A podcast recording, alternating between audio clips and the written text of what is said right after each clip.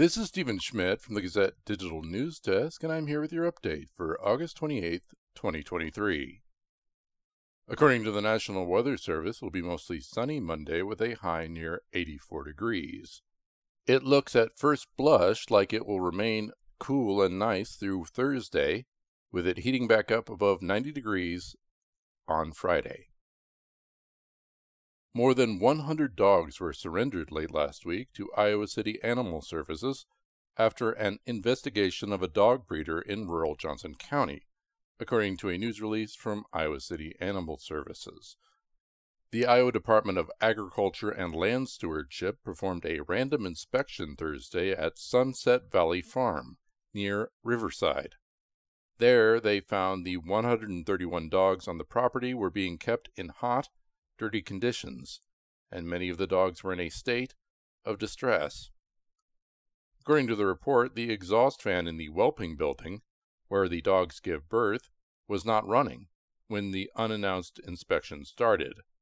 Even with the exhaust fan running, the indoor temperature was still 91 degrees Fahrenheit, with 64% humidity. The whelping area was not clean, and nearly all the 16 female dogs and pups were found with matted coats and dirty fur. Johnson County Sheriff Brad Kunkel said no arrests have been made, but the investigation at the dog breeding operation is ongoing.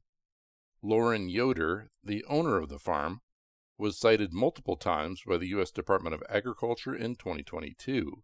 A call by the Gazette to Yoder on Friday afternoon, requesting comment, was not returned. The Iowa City Animal Shelter has been asking for donations from the community over the weekend to help care for the dogs, and they already have received quite a bit of help. Their most recent request as of Sunday night was for a freestanding outdoor kennel, measuring at least 6 by 8 feet, and it must have a gate. They also were asking for canned wet food. You can check with the Iowa City Animal Shelter what their latest needs are on their Facebook or by calling 319 356 5295.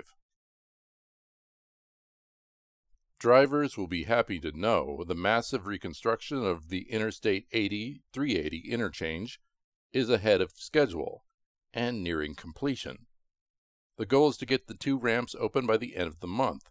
Hugh Holak, resident construction engineer with the Iowa Department of Transportation, told the Gazette.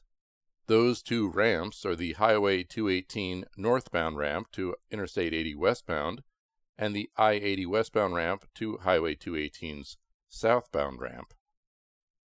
The remaining work on the ramps includes shoulder grading, signage, and other finishing work, Holak said. He added that opening the ramps by the end of August should help traffic flow over the Labor Day weekend and for Fry Fest in Coralville and for Hawkeye football games.